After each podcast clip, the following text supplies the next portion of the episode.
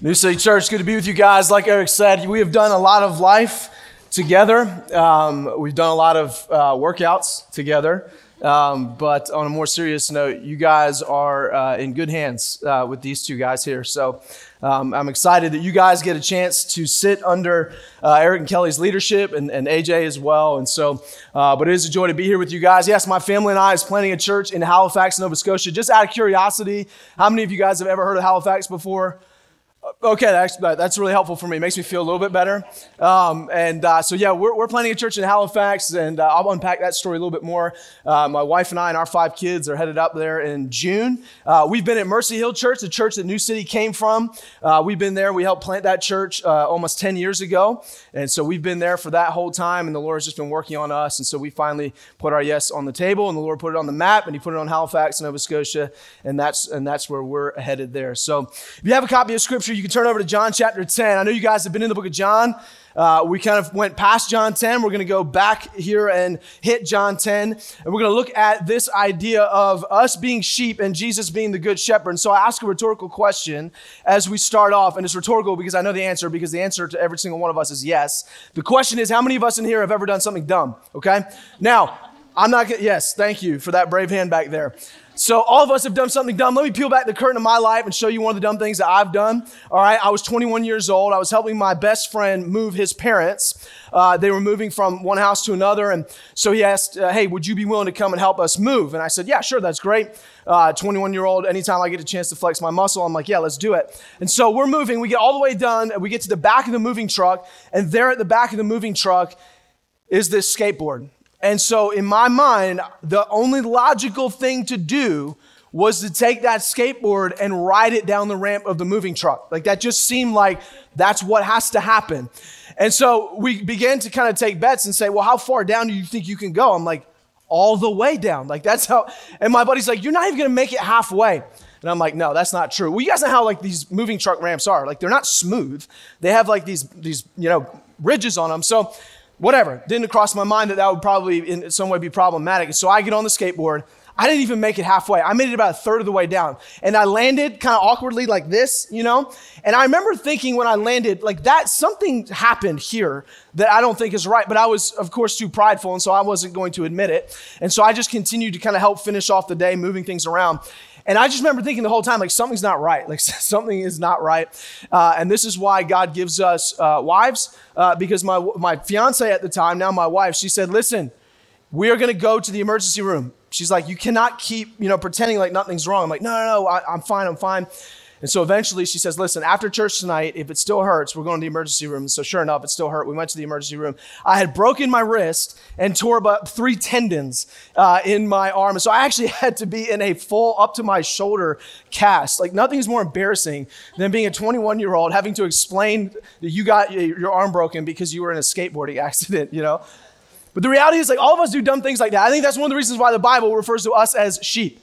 The Bible kind of uses this analogy of us being sheep to kind of describe who we are, but then it gives us also this example that Jesus is our good shepherd. There was a story that came out a few years ago just kind of understanding this idea of who sheep are and, and what sheep are like. It was a story of, it was a real story uh, of a group of shepherds in Istanbul, Turkey. And one morning they were sitting there eating their breakfast, kind of watching out over their flock of about 450 sheep. And they watched this one sheep creep to the edge of the cliff. And they're like, surely he won't. And he does. He jumps off the edge. Well, what happens? The other 449, they follow suit. They walk to the edge of the cliff and they all jump off. I just imagine these shepherds like sitting there eating their chicken biscuit, like just like what is going on right now, you know? And of course, we all know that the first 100 died, but then the next, you know, 350, they were fine because they basically were landing on the giant, uh, the world's most large pillow, you know? But that's sheep. That's what sheep do. Sheep walk to the edge of a cliff, and for no apparent reason, they jump off. And that's what the Bible says about us. That's, the Bible describes us as sheep. And so here's what it says in John chapter 10. We'll start in verse 1. It says, Truly, truly, I say to you, he who does not enter the sheepfold by the door, but climbs in by another way, that man is a thief and a robber. But he who enters by the door is the shepherd of the sheep. To him, the gatekeeper opens. The sheep hear his voice, and he calls his own sheep by name, and he leads them out. And when he has brought them out, all his own, he goes before them, and the sheep follow him, for they know his voice. A stranger they will not follow, but they will flee from him, for they do not know the voice of strangers. This figure of speech Jesus used with them, but they did not understand what he was saying to them. So Jesus again said to them, Truly, truly, I say to you, I am the door of the sheep. All who came before me are thieves and robbers, but the sheep did not listen to them. I am the door. If anyone enters by me, he will be saved, and he will go in and out and find pasture. The thief comes only to steal and to kill and destroy. But I came that they may have life and have it abundantly. I am the good shepherd. The good shepherd lays down his life for the sheep. He who is a hired hand and not a shepherd who does not own the sheep, he sees a wolf coming and he leaves the, leaves the sheep and he flees, and the wolf snatches them and scatters them. And he flees because he is a hired hand and he cares nothing for the sheep. I am the good shepherd. I know my own, and my own know me. So here's the big idea for what we want to talk about this morning. We need a good shepherd because we're sheep. That's the big idea. That's what Jesus is trying to get us to see in John chapter 10. We need a good shepherd because we are sheep. That's the bad news. We're sheep. We do sheep like things. But the good news is that we have a good shepherd. And here's the problem the problem for us is that we don't want to admit our sheep likeness.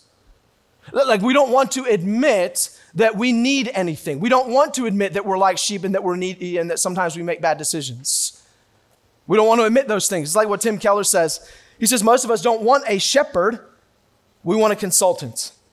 Someone who is on retainer and who we can call every once in a while when we need them. That's the problem.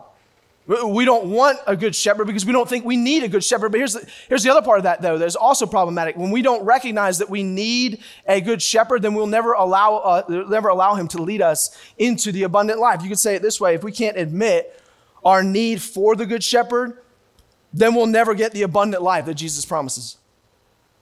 And so we don't want to admit that we're like sheep. We don't want to admit that we're needy. But if we can never get to the place that we admit our neediness, then we're never actually going to get to the place where we allow Jesus to usher us into the abundant life that he's promising here in John chapter 10.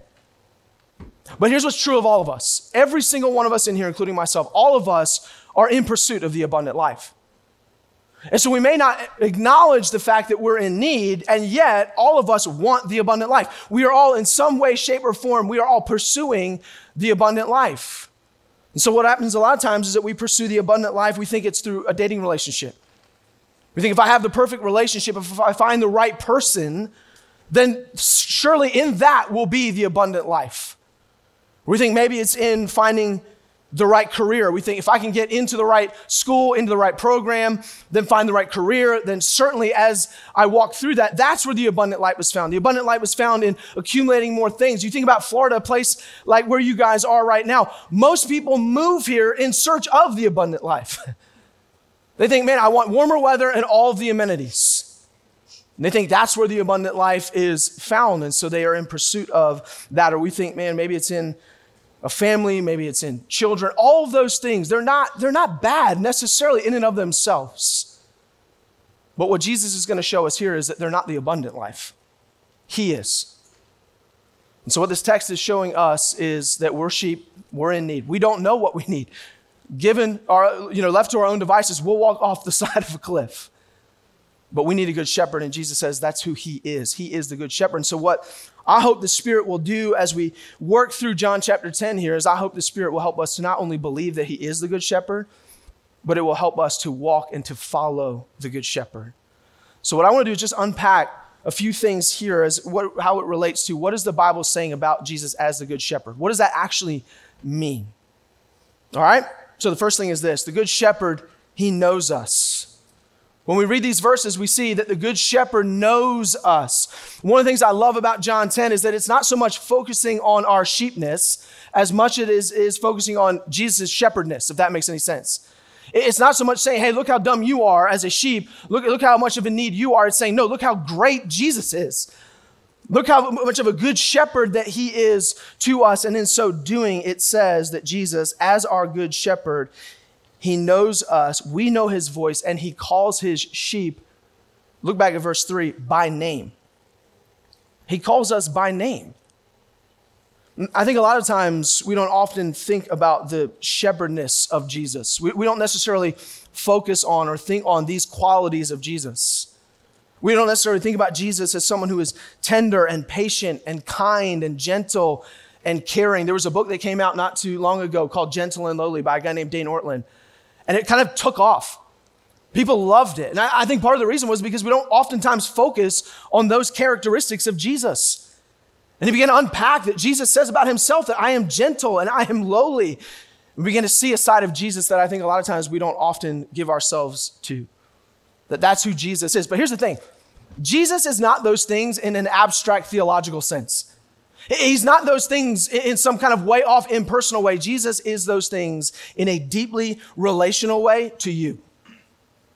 So when it describes Jesus here as a good shepherd who knows you by name and he is gentle and kind and he goes out before you, that's not just something in a textbook. That's what Jesus desires in a very relational sense with you. And the good news about that is that Jesus desires that for you, even though Jesus is the one who knows you all the way down to the bottom of you. That's what it says. It says the sheep know his voice and they know him by name. Jesus calls them by name. That means he knows us to the depth of who we are. Jesus, as our good shepherd, he knows all of your deepest sins. He knows all of the secrets in your life that the closest people in your life don't even know. He knows your biggest fears. He knows your biggest dreams. He knows all of your thoughts. This is who Jesus is, and yet the Bible says that he is good. He knows the best things about you, He knows the worst things about you, and yet it still says that He is our good shepherd. He knows those things about you, and yet He loves us and He desires to lead us, to shepherd us, not by yelling or shaming, not by guilt trips, but through His gentle, patient, loving, good shepherdness. That's who Jesus is. So let me ask you this what would your life look like? What would your relationship with Jesus look like if you believed this about Jesus? If you believe that Jesus was not just a good shepherd out there, but he was your good shepherd. That Jesus knows you, that to God you're not a statistic, you're not a number, but you're a name. What would that look like? How would that change, shape your relationship with Jesus? Maybe some of you in here this morning are really struggling with that good part. Maybe you say, you know, I, I believe Jesus. I believe God. I just don't necessarily know if I believe the good part. What Jesus is saying to you here is, He's saying, Come to me. Come to me. I, I am your good shepherd. The Bible is trying to get us to see here is that Jesus is good and He loves you. Jesus loves you right where you're at, not the church you, but the sheep you, the real you. And so it says here that he knows us. The second thing, though, it says the good shepherd leads us. So not only does he know us, but it says that he leads us. He knows us by name, and then it says he leads his sheep out. So the question then is okay, where is Jesus taking us? If he is leading us, where is he taking us? I don't know if you've ever had somebody that maybe, you know, planned a surprise trip for you, and they basically just said, like, hey, get in the car, we're to go somewhere, but you didn't know where they were going. Okay, some people might call that kidnapping, but so my, my little kid, I have five kids, and so my littlest ones, my five year old, my three year old, one of the things that they love to do is, uh, you know, they'll build something or draw something in the other room, and they'll, they'll want to show me, but it always has to be a surprise, okay? And in order for it to be a surprise, I have to close my eyes right? So they'll say, "Daddy, come here," but you know, close your eyes, and they'll take me by their hand, by my hand, and they'll, they'll kind of walk me through the house. You know, that's a very scary thing because there's a lot of doors and doorways and walls. You know, and so a lot of times I'm kind of walking through like doing one of these because they'll lead me like right into a wall. You know.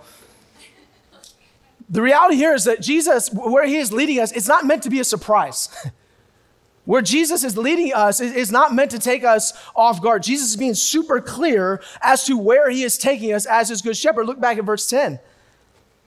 Verse 10, it says, The thief comes only to steal, to kill, and destroy. Well, where is Jesus leading us? I came that they may have life and have it abundantly. So Jesus is leading us as the good shepherd into the abundant life. So we said that all of us, we are in pursuit of the abundant life, but Jesus is the only one who gives us the abundant life. So you can say it this way the Good Shepherd, he wants to lead us to the abundant life. That's where he's leading us. The direction is not a surprise. So we kind of alluded to the fact that there are a lot of things in this life that promise the abundant life. We said that there are, we, we kind of went through a list of those. So if that's what the abundant life is not, what is the abundant life? Let's paint a picture just for a second of the place that Jesus is leading us. When Jesus says that he is leading us to the abundant life, it is a life that is not worrying about what other people think of us. Think about that. The abundant life is a life where we walk in never having to worry about what other people think of us because we know that our identity is secured in who God has already declared us to be. The abundant life is a life where there's no fear of performing or having to keep a front. God's already done that. He's already declared that you are His. And so mm, there's no need to have to perform. There's no need to have to keep up good works because God said, No, I died in order to give you my righteousness. So it's not dependent on your righteousness. There's no need for performance. There's no need in the abundant life to fear really hard things. In fact, we can walk through really hard things because what God promises us in the midst of hard things is His presence. So, the abundant life, what that looks like is, is God with us through the good, through the bad. The abundant life is a place where worry is replaced with joy, where the constant feeling of I need something more is replaced with contentment. The abundant life is a place where your worth and your value are not in how good of a parent you are, how good of a student you are. Not found in those things. It's a life where there is deep and meaningful relationships. This is the life that Jesus is leading us to. This is the life that Jesus wants to usher you into. He's leading us, and He's leading us into the abundant life. Truly abundant life. It is not found in more stuff. It is not found in more money. It is not found in more education. It is not found in more relationships, more achievements. It is found in more Jesus. That's where the abundant life is. So here's the question. I want to camp on this for just a second. Where is Jesus trying to lead you that you may not be willing to go? Where might Jesus, as your good shepherd, be leading you that you are not letting him take you there? And before I begin to give a bunch of examples, let me give myself as an example. Let me tell you our story a little bit about how we landed on planting a church in Halifax, Nova Scotia. Because in a lot of ways, Jesus was trying to lead me to a place that I was not willing to go. And so for about eight years, I've wrestled with the idea that God might be calling me somewhere that is not Greensboro, North Carolina. And so my mom grew up right next to Halifax, and so I have a real affinity for Atlantic Canada. I grew up there, I have a lot of family there. Had a real burden for watching a lot of my family who grew up in church walk away, not because they hate God, but because they simply don't see Jesus as helpful or relevant. And that bothered me, but I didn't know what to do with it. And I remember talking to my wife about eight years ago, and it became clear at that point that that wasn't necessarily what God had on uh, the docket for us. Uh, but we began to pray. And honestly, about three or four years in, I kind of stopped praying. I probably, I, I kind of stopped seeking where the Lord might have, because at that point I was pretty comfortable. I had a good job. We, we kind of had a good, comfortable lifestyle set up. Like, I'm not planning a church because Mercy Hill was saying, hey, you got to find something else. It was comfortable. I didn't want to go where Jesus was leading me because that meant I had to disrupt a lot of things in my life that I liked. And Jesus began to just show me how those things that I thought were the abundant life, comfort and control, he began to show me how fleeting those things really were. Now, he did so through a global pandemic. I think all of us realized over the last few years that the things that maybe brought an abundant life, we thought that, the things that we thought were within our control, the things that we thought brought us comfort, were completely upended. And it took that for me to realize, you know what? I think I'm in control, but control is probably one of the biggest illusions in my life. And I began to say, okay, Lord, what would that look like? How, how might I go where you are leading me? And that began a process of us praying more intentionally about moving to Canada.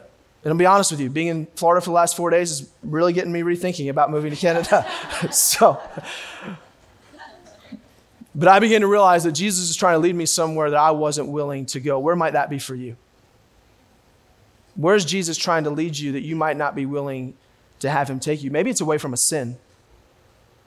Maybe there's a sin in your life that you know Jesus has put his finger on. He's saying, I've died for that. My blood has covered that. And you're saying, I'm just not willing to give it up. I'm not willing to give it up. Maybe it's not so much going somewhere. Maybe it's that you feel like Jesus is actually calling you to stay here. Uh, maybe it's not, hey, I have this great career opportunity that I can go there and pursue. Maybe it's no, I feel like Jesus is actually leading me here to invest in this church and seeing God do something incredible in and around this area. Maybe it's not going somewhere out there. Maybe it's staying here. But staying here means you got to forfeit something. You might have to forfeit a career that you think is leading to the abundant life in order to get the abundant life that Jesus is actually promising. Well, maybe it is. Maybe Jesus is calling you to go somewhere and take the gospel somewhere, share the gospel with somebody. Maybe he's calling you to forgive someone. Where is Jesus leading you? Here's the thing the good shepherd, he doesn't lead you somewhere where he isn't already with you. We're going to talk about that just in a little bit more in a second. Jesus, Jesus is not the good shepherd who simply leads us by pointing us. Jesus is the good shepherd who leads us by beckoning us. It's not, hey, go out there. It's, hey, come. Come with me.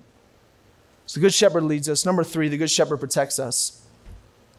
The good shepherd protects us. Look back at verse 4. It says, When he has brought out all his own, he goes before them. When he's brought them all out, he goes before them. Why does the good shepherd go before them? He goes before them to clear the path, to make sure that where they are walking is safe. And so the shepherd is someone who lives with the sheep. He's someone who sleeps with the sheep, protects the sheep, he provides the sheep. He probably smells like sheep. He does all of that in order to protect them. He protects the sheep because sheep are what? What do we say? They're super needy. The shepherd knows that they are needy, and so he knows that he needs to protect them, not some of the time, all of the time. Here's one of the greatest dangers, I think, for us in the Christian life. I don't think it's that we forget Jesus, I think it's that we become familiar with Jesus. Uh, let me unpack that as it relates to how Jesus protects us, because I think sometimes the Good Shepherd's not just protecting us from enemies out there, outside the pen. I think sometimes the Good Shepherd needs us to protect us from the enemy of ourself. And I think one of the greatest enemies that the shepherd has to protect us against is the fact that we can become very familiar with Jesus.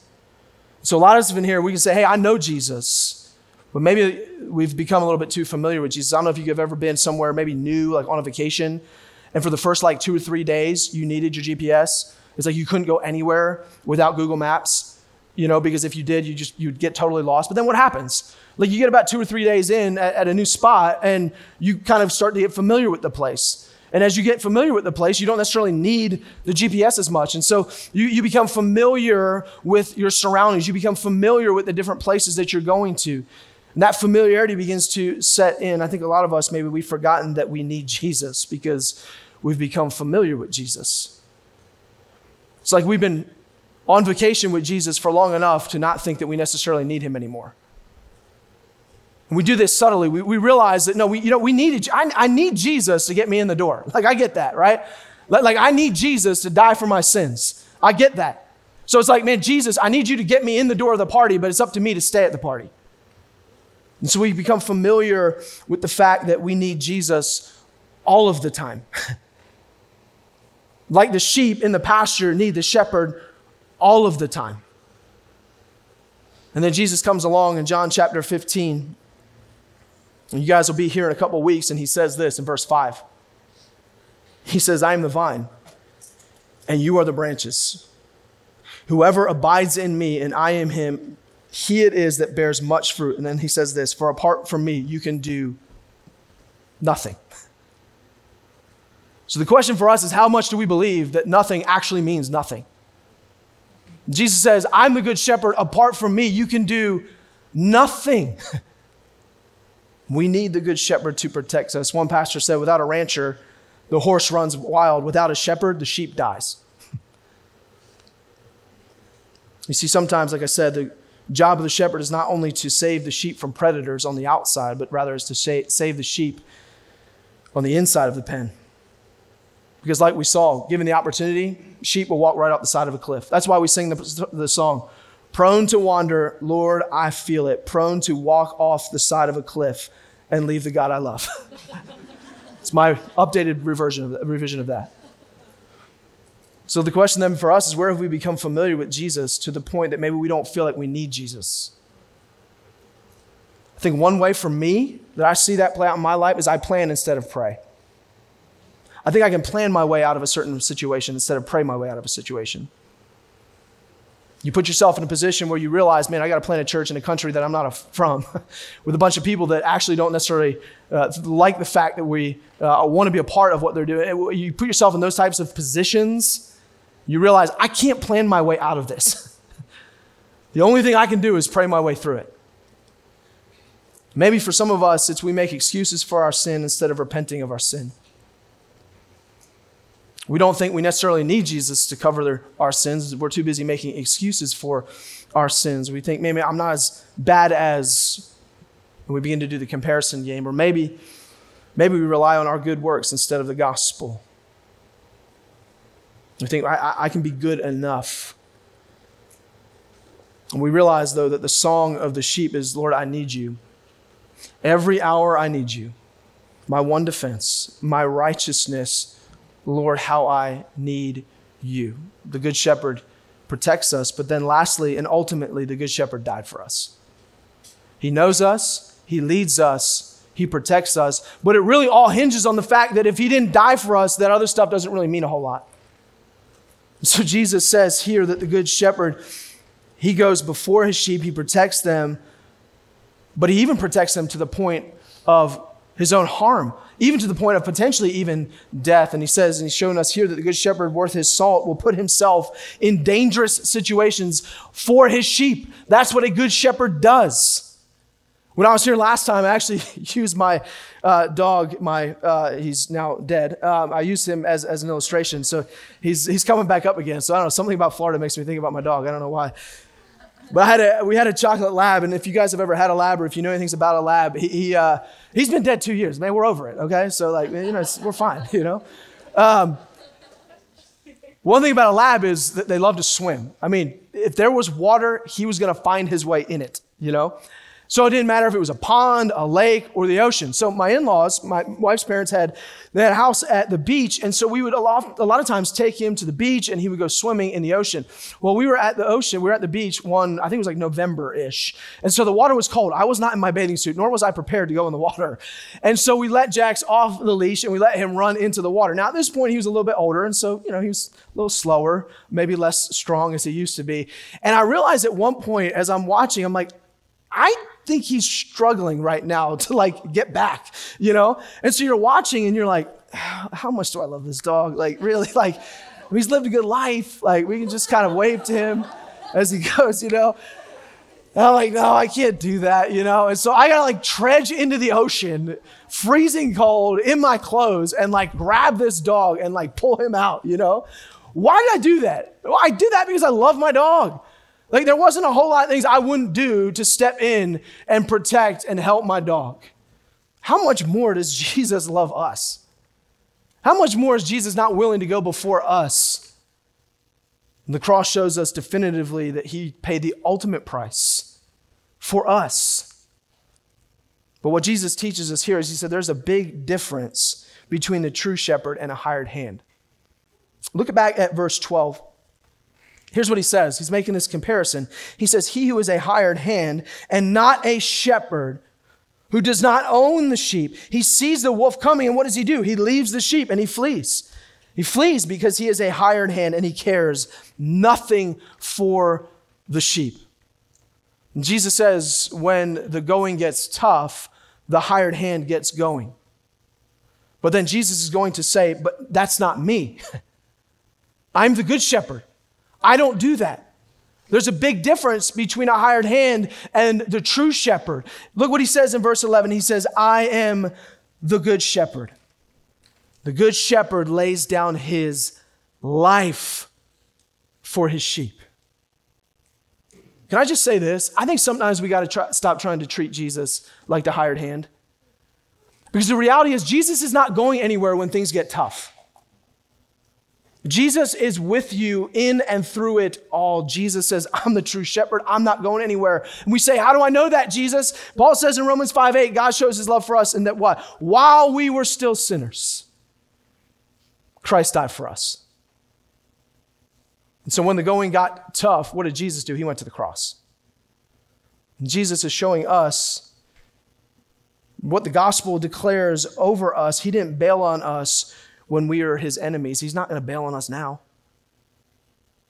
He's certainly not going to bail on us now. See, when Jesus sees us, he doesn't see us in all of our ugly sheepness. But rather, Jesus sees us through the loving eyes of a good shepherd because the good shepherd, he died to defeat that sheepness in our life. He says, I'm not going anywhere. I'm the good shepherd. I lay down my life for you. The gospel helps us to see that this is true and to believe it, and not just to know that these things are true about Jesus, but then to usher us into following him. So listen, you can't do anything that surprises Jesus. You might do some things that surprise you, but you can't do anything that surprises Jesus. There is nothing that we can do that surprises the Good Shepherd. So, what we have to wrestle with here is do we believe that? And do we believe it to the point where we follow him. Maybe you're not a believer in here. Maybe you'd say, you know, I've been checking this thing out. I'm not really sure about Jesus. I grew up in church, I grew up around it. Maybe I have a friend who's bringing me here.